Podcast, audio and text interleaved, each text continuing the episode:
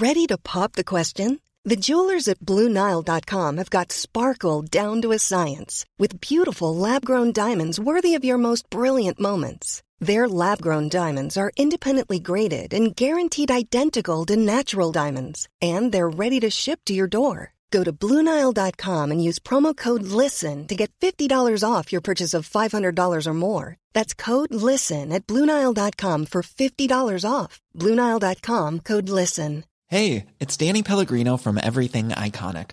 Ready to upgrade your style game without blowing your budget? Check out Quince. They've got all the good stuff shirts and polos, activewear, and fine leather goods, all at 50 to 80% less than other high end brands. And the best part? They're all about safe, ethical, and responsible manufacturing. Get that luxury vibe without the luxury price tag. Hit up quince.com slash upgrade for free shipping and 365 day returns on your next order. That's quince.com slash upgrade.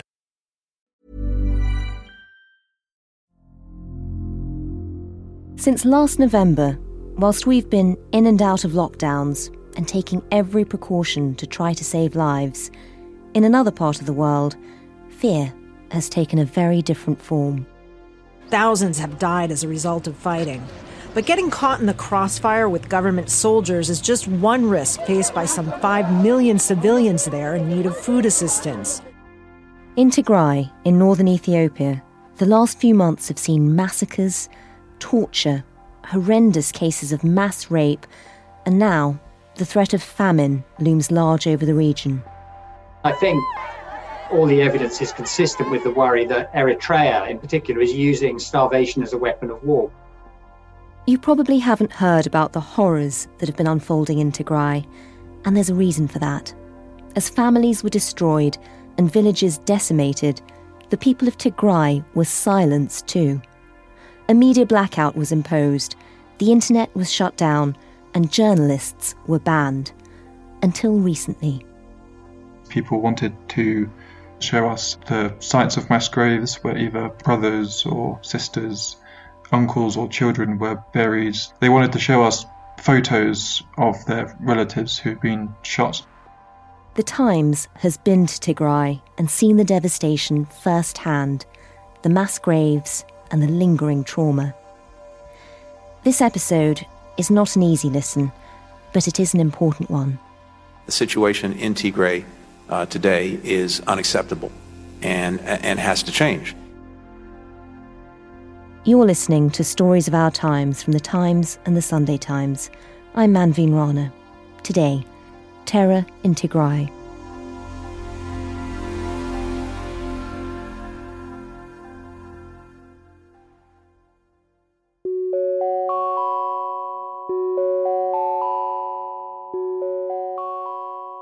So Dengalat is a small village in the northernmost part of Ethiopia. It's set across a dry river valley and it's ringed by mountains or cliffs on each side, sheer and red cliffs. And you reach it by turning off the main road and you follow a dirt track which goes into the bush. That's Fred Harter. And I'm a reporter for the Times based in Ethiopia. Fred managed to travel to Tigray, the northernmost region of Ethiopia, which had been cut off from the outside world for months. He was trying to get to the village of Dengalat, which was the site of a massacre at the end of last year. We'll rejoin him as he follows the dirt track into the bush. Driving along the road, we um, stopped. We were with someone who was um, from the village, and he pointed out to us two blue stones on either side of the road, and he told us that these blue stones were marking the fact that there was mass graves nearby. So we stopped the car, we got out, and then he led us down a small dirt track to the right of the road. And in a small sort of clearing beneath a rocky hill, there was a pile of stones, and he told us that this was a mass grave containing the bodies of seven people. On the other side of the road, there was a second mass grave, which he said also contained the bodies of three or four people. He wasn't quite exact. And at that point, residents of the village saw our car and had started to kind of walk towards us across the fields. And they pointed us to more blue stones nearby, a little bit along the road, and we saw several more mass graves some containing five, six, up to ten bodies. That sounds horrifying. Why the blue stones? They told us the blue stones were really there to mark them out in two ways. One for themselves, just as an act of memorial, because they're located in a little bit away from the road, so they're there to signify to people on the road that there's mass graves nearby, so they won't uh, be forgotten about. But also, one of the villagers told us that they were hoping there was a possibility that the blue markings might be identified by satellites from space. They wanted satellites to see what was happening. Yes. At the time of the massacre, the region was cut off. There was no communications. Phone lines had been cut. Internet was shut off. No mobile internet. Why? Why was that? It's a habit the government of Ethiopia has during times of civil strife. The region has been cut off from communications, or had been for a very long time since the start of the conflict in November. We visited in April, but the village had been completely cut off. So they'd been several months kind of living with this trauma of the massacre that had taken place here. And this was kind of a small way of trying to reach the outside world, I guess. I mean, that sounds quite desperate. Is is there a sense for them that the world doesn't seem to realise? I think there's a, there's a the massacre's taking place there. Yeah. So the massacre occurred in this village of um, Dengalat in late November. It happened during a religious festival. The village had swelled to about three or four times its normal size because friends and relatives, neighbours from villages in the surrounding region had gathered. The causes of the conflict in Tigray are complex, and we'll explain more about the background to the fighting later. For now, just imagine what it would be like if your family, friends, and neighbours had all gathered for a holiday.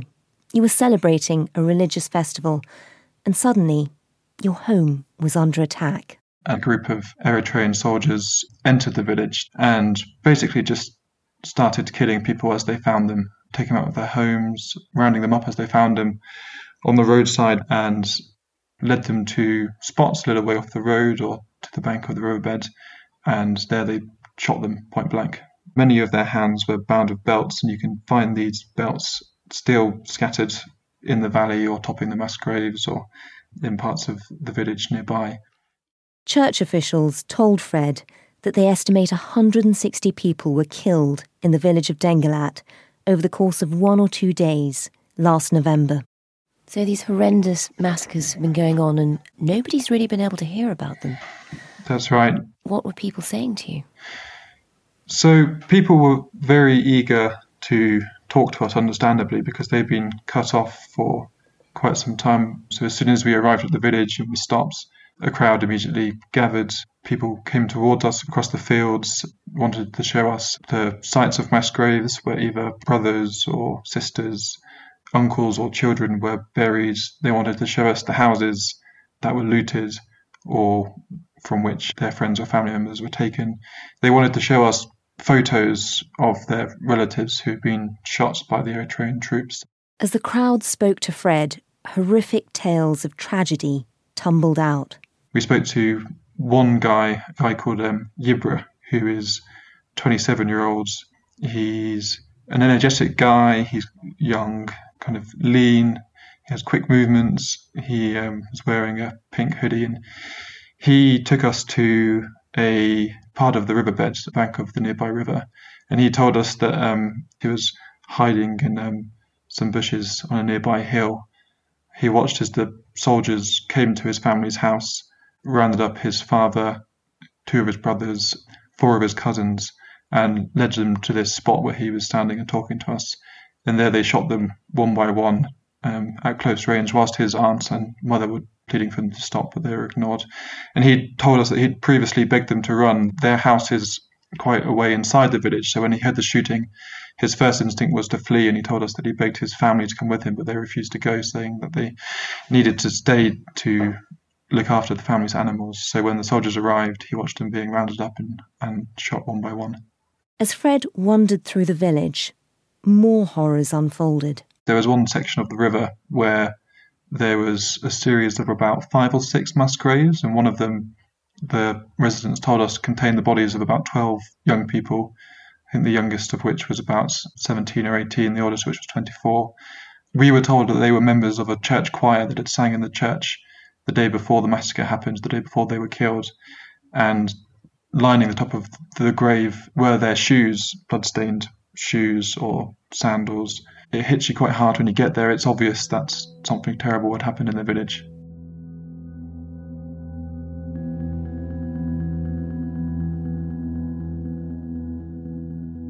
There's been a media blackout. It's been very closely controlled by the government. For people who haven't followed the region or who are just sort of starting to hear about some of the massacres that have taken place now, take us back to the start and could you just tell us a bit about Tigray and why why this has been happening? Tigray is the northernmost region of Ethiopia. It borders Eritrea to the north and Sudan to the west. And at the heart of this conflict really is a long-standing tensions between the federal government of Ethiopia, based in, in the capital Addis, and the regional government of Tigray, which was until November run by the Tigrayan People's Liberation Front, the TPLF. They dominated Ethiopian politics for about 25 years until 2018. Mm. And they were forced out by a wave of mass protest in 2015, 16, 17, 18. And that was really led by young people from another ethnic group, who are the Oromo, who are the largest ethnic group in Ethiopia. And that was really driven by a sense of economic and political grievance. The TPLF, when they ruled Ethiopia, they ruled it at the head of a multi ethnic coalition, really with an iron fist. It was an authoritarian um, model of governance. There was no media freedoms. Ethiopia was the biggest jailer of journalists in Africa under the TPLF. There was also a sense among the other ethnic groups of Ethiopia that the TPLF were privileging Tigray and the Tigrayan people, who only comprise about 6 million of Ethiopia's 110 million people. And Tigrayans were occupying the best jobs in government institutions, but there was also a feeling that economic resources were getting diverted to Tigray and it was being privileged over other parts of the country. So, having had a stronghold on Ethiopian politics for years, the TPLF, the Tigray People's Liberation Front, made sure Tigray benefited more than the rest of the country. That can't have gone down well. So, you had this mass protest movement that kind of started in 2015 16. The government initially reacted by following its normal playbook of using military force, of clamping down even harder on dissent, but it came quite clear that it wasn't a sustainable situation. So the TPLF were finally forced to relinquish the reins of government after about 25 years. And in their place came to power Ethiopia's current Prime Minister, Abiy Ahmed, who was from the Oromo group. And he kind of really rode this wave of protest and came in as this democratizing force, this young reformer. He introduced these sweeping political reforms. He emptied the prisons of political dissidents. He ended censorship, allowed a free media. He also invited back exiled political groups to the country, promising reconciliation and this philosophy of togetherness. One of the most significant parts of Abiy's reformist agenda was to make peace with Ethiopia's neighbour, Eritrea. For the past 20 years, while the TPLF had been in power, the two countries had been locked in a military standoff after thousands had been killed in violent attacks at the border. When Abiy came in, he was lauded by the world for wanting to bring this conflict to an end. He made peace with Eritrea, so as part of that, he won the Nobel Peace Prize in 2019. Without hesitation, Ethiopian Prime Minister Abiy Ahmed dedicated the prize to Ethiopians and Eritreans alike as well as his political counterpart. I accept this award on behalf of my partner and comrade in peace, President Isaias Afwerki, whose goodwill, trust,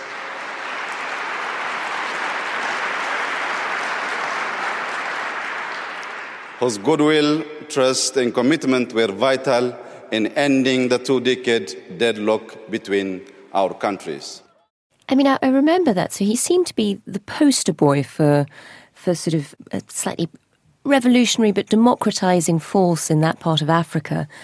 How does that lead to the violence we're now seeing in Tigray? Well, that's a really interesting question. And I think it lies in the tensions that were created between the federal government and the TPLF during this reforming process. So Abiy came in, he was seen as this reformer, this democratizing presence. But during this reform process, he also moved, some critics say, to centralize his power and sidelines the TPLF officials who had been um, dominating government for the previous two decades and a half. The TPLF, the Tigray People's Liberation Front, were furious. They were ousted from power, and Abiy dissolved their ruling coalition and formed his own without them. The TPLF really refused to engage in that. And so this process of reform alienated the TPLF and kind of started to build these tensions between Tigray and its leaders and the government in Addis. These tensions came to a head last year when Abiy's government postponed the elections that were meant to be held in August 2020 because of the pandemic. The TPLF saw this as undemocratic. They believed the government was attempting to hang on to power past the end of their mandate. And that really was the spark that set everything off. So the TPLF held their own unauthorised election in Tigray in September. And in response to that, the government cut off funding for its regional governments. And in the eyes of many um, TPLF officials, that was seen as an act of war. In November, just over a month later, with no government funding coming in, forces loyal to the TPLF attacked a federal army base. In response, Abiy's government sent troops into Tigray. So Abiy, right at the beginning of the conflict, styled this not as a military offensive, but as a law enforcement operation, which he promised would be swift and which he said was designed to round up what he called members of a criminal clique, who are the TPLF officials who held the unauthorized election in September. But it was clearly something larger than that. The UN is warning that a full scale humanitarian crisis is unfolding in Ethiopia, where a two week conflict in Tigray is threatening to descend into civil war.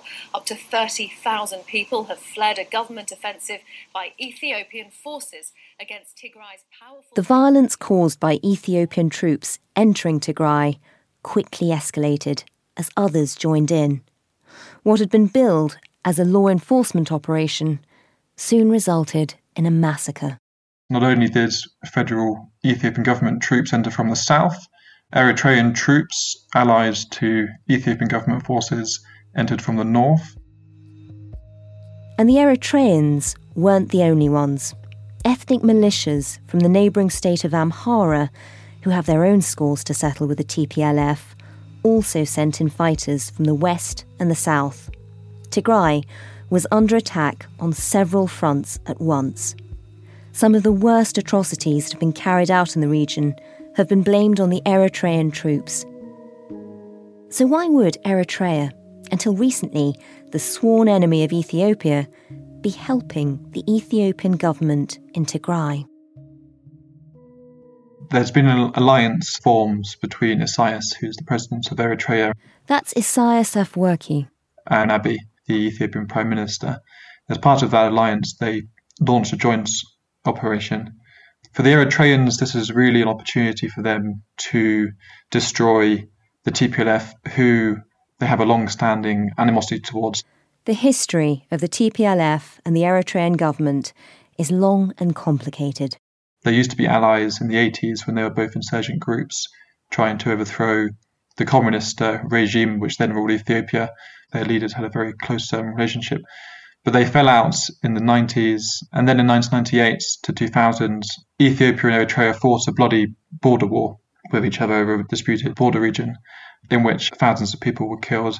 At that time, the TPLF were the dominant force in Ethiopian politics. So Isaias, the Eritrean president, has always seen the TPLF as a threat to his power, to his country. He sees this as an opportunity to really put them in their place and to wipe them out as a political force. So that party really was the enemy rather than Ethiopia as a whole. Yeah. With so many parties sending in troops, the conflict in Tigray has been devastating for the people who live there. The UN estimates that about 2 million people have been displaced. The latest update says Wow. that 90% of Tigray's population of 6 million or 5.2 million people, are in need of food assistance. You have reports of hundreds of women who have been subject to widespread sexual violence, although it's widely agreed that those figures are only the tip of the iceberg and the number could be in the in the thousands. And you also have thousands, possibly tens of thousands of civilians who have been killed. And violence in the west of Tigray has been described by the US Secretary of State Antony Blinken as ethnic cleansing. The challenge in, in Ethiopia is very significant, and it's one that we're very focused on, particularly the situation in Tigray, uh, where we are seeing very credible reports of human rights abuses and atrocities. The situation in Tigray uh, today is unacceptable and, and has to change. Acts of ethnic cleansing, which we've seen in western Tigray, uh, that has to stop.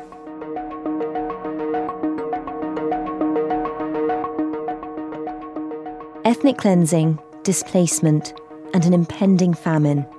Since November, Tigray has also witnessed horrifying cases of rape being used as a weapon of war. We'll have more on the crisis in just a moment. I'm Anthony Lloyd, war correspondent for The Times. It's you who enables me to report from some of the most volatile environments in the world.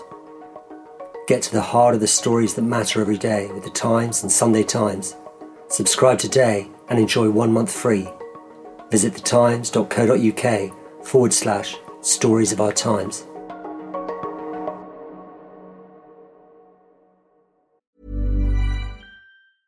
It's that time of the year. Your vacation is coming up. You can already hear the beach waves, feel the warm breeze, relax, and think about work. You really, really want it all to work out while you're away. Monday.com gives you and the team that peace of mind. When all work is on one platform and everyone's in sync, things just flow wherever you are. Tap the banner to go to Monday.com. I'm Sandra, and I'm just the professional your small business was looking for. But you didn't hire me because you didn't use LinkedIn jobs. LinkedIn has professionals you can't find anywhere else, including those who aren't actively looking for a new job but might be open to the perfect role, like me. In a given month, over 70% of LinkedIn users don't visit other leading job sites. So if you're not looking on LinkedIn, you'll miss out on great candidates like Sandra. Start hiring professionals like a professional. Post your free job on linkedin.com/people today. There's never been a faster or easier way to start your weight loss journey than with PlushCare. PlushCare accepts most insurance plans and gives you online access to board-certified physicians who can prescribe FDA-approved weight loss medications like Wegovy and Zepbound for those who qualify. Take charge of your health and speak with a board-certified physician about a weight loss plan that's right for you.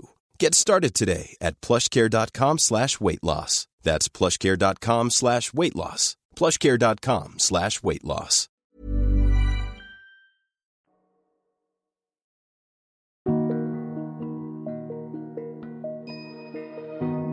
Times reporter Fred Harter arrived in Tigray in northern Ethiopia in late April.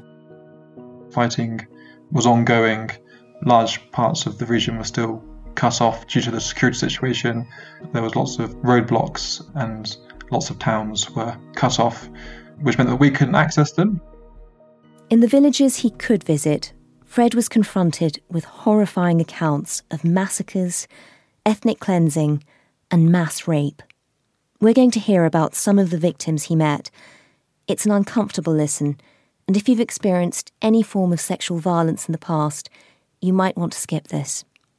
We've decided to run the horrific details of what happened to some of these women in full, because the victims in Tigray have been silenced for long enough.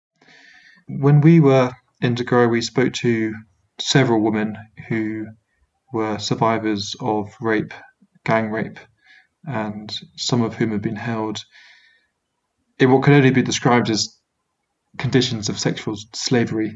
One of the women that we spoke to, we called her Makda because we didn't want to identify her by name. She had been traveling in a minibus when the bus was stopped by a group of Eritrean soldiers. So they pulled her off the bus.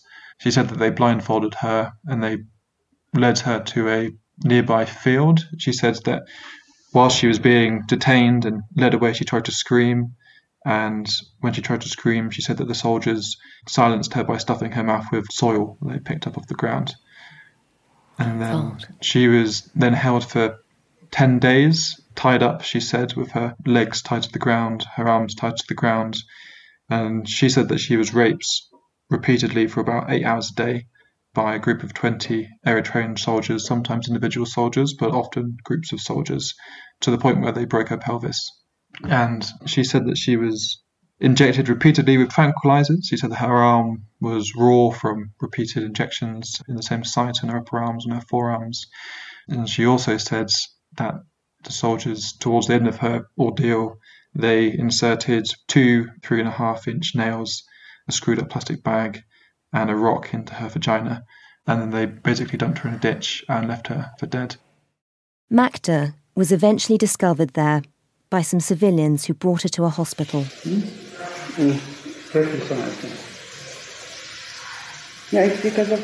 Horrified by her injuries, a member of staff at the hospital filmed part of the operation to remove the nails and rock from her vagina and posted the video on social media to alert the world to the horrors they were seeing.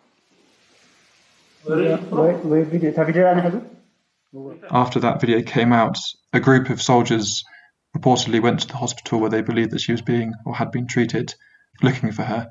But she wasn't thankfully there and she's now in hiding. But she was keen to tell us about her ordeal because she wanted to get the story out, but she still didn't feel able to tell her family what happened to her. She was in a safe house and her brother was helping to care for her, but he believes that she can't walk because she was in a car accident. She said that she would never tell her family what happened to her, and sadly, the same thing was said to us by most of the rape survivors that we spoke to.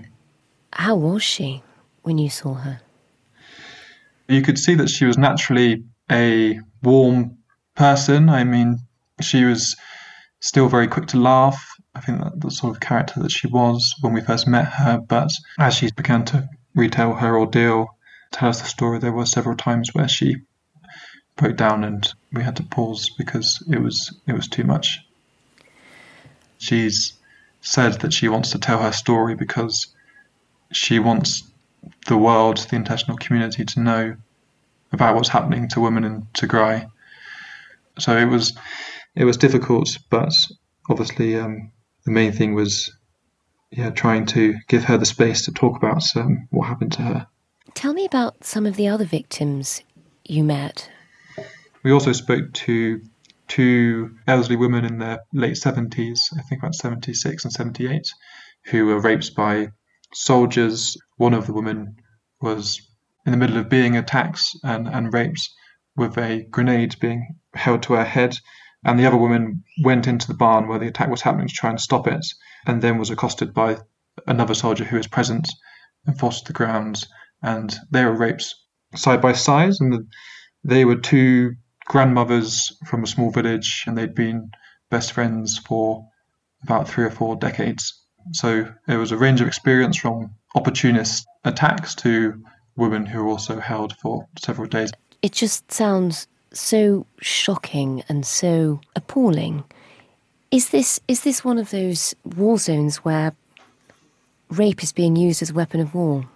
It's extremely widespread, and certainly on the Eritrean side, it seems to be part of their strategy for, for how they're conducting the war in Tigray in terms of controlling or humiliating the population.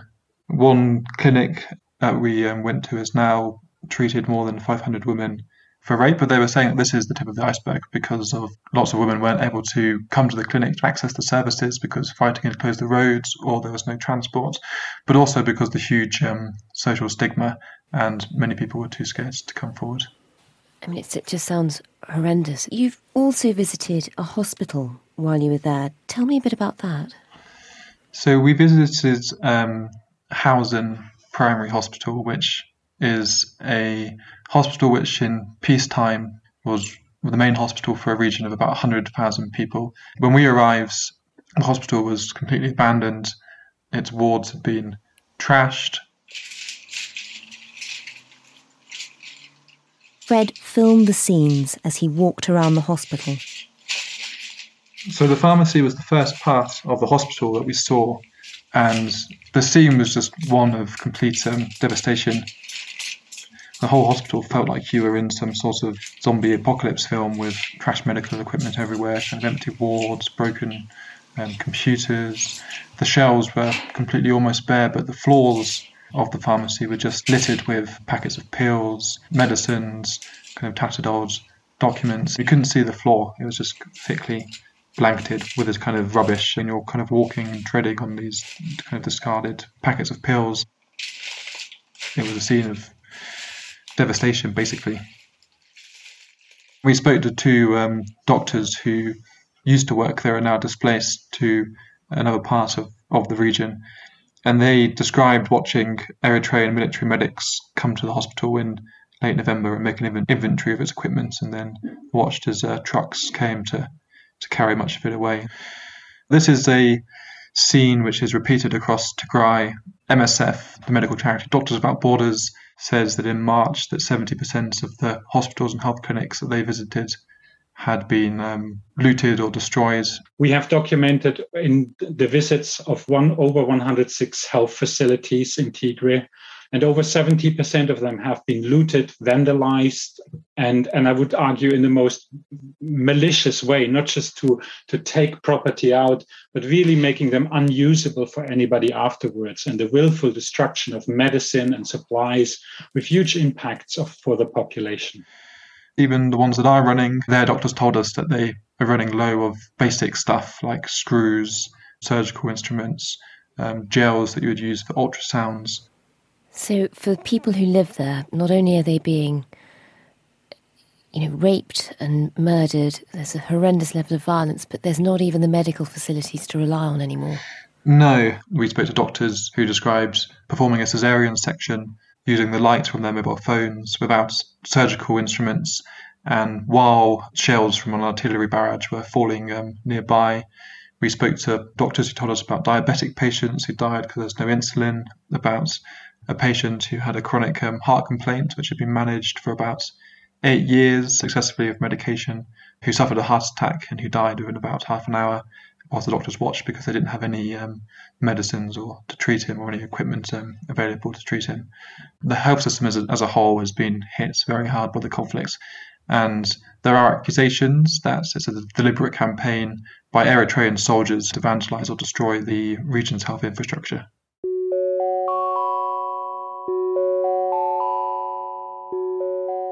The conflict has also left the region on the brink of a famine as food supplies have been destroyed and farming disrupted. While he was there, Fred and his local colleagues attempted to visit a rural area so that they could see firsthand what was happening. But access wasn't easy. It's very difficult because the food crisis is happening in places that are hard to access precisely because they're very unstable, because there's a heavy presence of Eritrean troops which block you from going there. So we tried to go to a place called Samri, which is just to the southwest of Mekelle, and it's a big food producing region with orchards, irrigation systems, which supplies lots of the food to um, Mekelle. When we went there, we passed through five checkpoints of Eritrean soldiers who were quite suspicious, quite hostile. At the fifth checkpoint, we were stopped, made to park the car and um, turn it around facing the way we came we heard a series of five gunshots ring out from about 40 meters away around the corner. And at that point, we decided that we were going to head back to Mekelle because of the security situation. But along the way, we passed through um, villages that had been looted. Lots of them had the, the doors kicked in. Some of the farmers that we spoke to told us that they were beaten by the soldiers if they tried to plough their fields. They also said that they weren't receiving any food aids, that they didn't have enough to eat, that if they tried to stockpile food, the soldiers would come and loot it. They weren't able to buy any seeds because the market had collapsed. And they also told us about two women from nearby hamlets who they said had starved to death. The United Nations is warning of widespread famine in northern Ethiopia after months of fighting in the Tigray region between local rebels and government troops. The UN says without significant help, things could deteriorate to levels of malnutrition not seen since 1984. It has been 30 years since the last famine. What you know, what happened 30 years ago was so horrifying. You know, everybody around the world remembers the images coming out. Is there a real fear that that's where we'd return? There's a group called the Famine Early Warning System, FEWS. They released a update last month which says that now 3.3 million people out of a population of 6 million in Tigray are facing um, acute hunger. It's in their phase four, their emergency phase four. Phase five is famine. So you have this large part of the population which are now organizations like that are warning are on the brink of facing this very acute, very serious hunger crisis. So the fighting is ongoing. There is the threat of famine looming. There's a horrendous level of, of killings and rape and violence. Is there any hope for, for the region? Um, What's the best case scenario at this stage? That I honestly don't know. It seems that there's not going to be a negotiated political settlement anytime soon. What we've seen in the last few weeks is an increase of diplomatic pressure on the Ethiopian government. The EU. Do you think that'll make a difference? It's hard to say. I, the Biden administration announced restrictions on visas to the US for officials and TPLF members that it deems to be undermining a resolution to the conflict. It also announced what it called wide ranging restrictions on security and economic assistance to Ethiopia, which is one of the biggest, if not the biggest, recipients of US aid in Africa south of the Sahara. So that is a big stick to use. Whether or not it will have any effect, time will tell. I don't see it having any immediate effect in the short term. Without more intervention from the outside world, it's hard to see an end to the conflict, particularly since the Ethiopian government has a lot of support amongst their voters for their actions in Tigray, as Fred found when he spoke to people in the streets in Addis Ababa, the Ethiopian capital. They denounce reports of atrocities as fake news. I spoke to someone on Sunday who says that Tigrayan rebel fighters are actually manufacturing Eritrean uniforms and wearing them, and committing the atrocities themselves and spinning it as Eritrean troops killing um, civilians.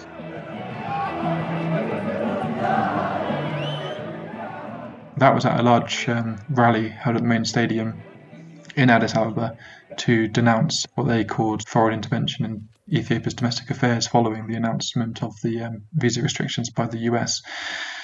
So, with those elections coming up, I don't see any resolution anytime soon.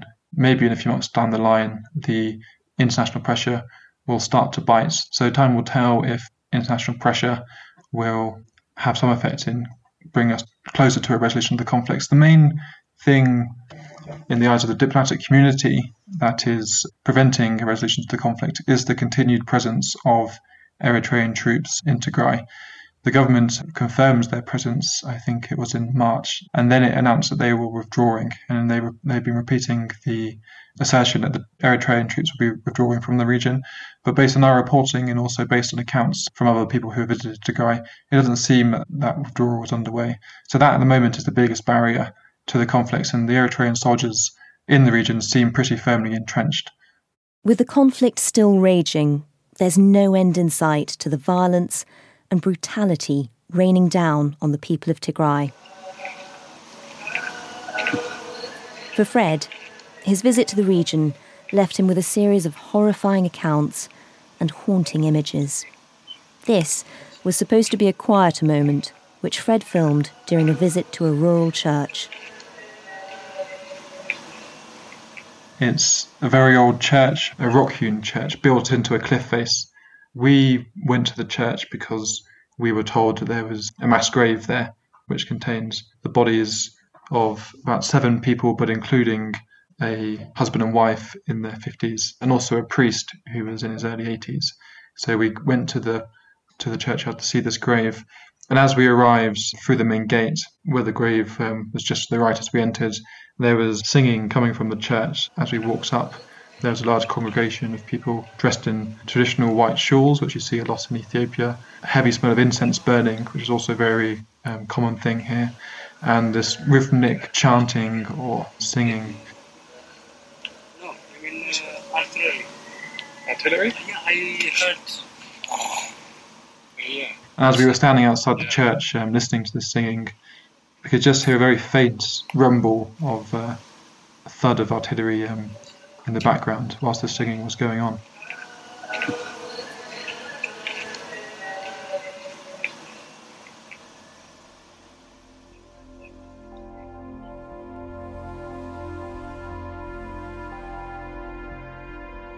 You've been listening to Stories of Our Times, a podcast brought to you thanks to the subscribers of The Times and The Sunday Times, with me, Manveen Rana, and my guest, reporter for The Times, Fred Harter. You can read more of Fred's reporting from Tigray and Ethiopia online at thetimes.co.uk. The producer today was Brenna Daldorf, the executive producer is Poppy Damon, and sound design was by Nigel Appleton. If you'd like to get in touch with any stories you'd like us to look into, or any thoughts on what you've just heard, then please do drop us an email to storiesofourtimes at thetimes.co.uk. If you're affected by any of the issues we've discussed and you'd like to talk to someone about them, we'll leave a link to a helpline in the description to this episode. Thanks again for listening. See you tomorrow.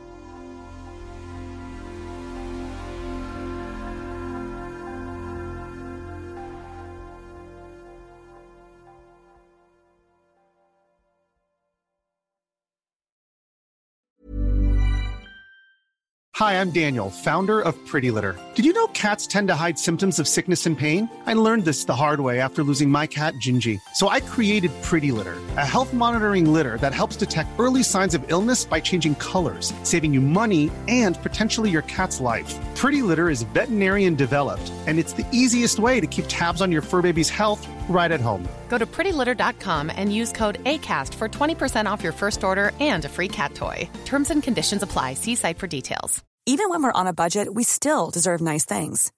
Quince is a place to scoop up stunning high end goods for 50 to 80% less than similar brands. They have buttery soft cashmere sweaters starting at $50, luxurious Italian leather bags, and so much more.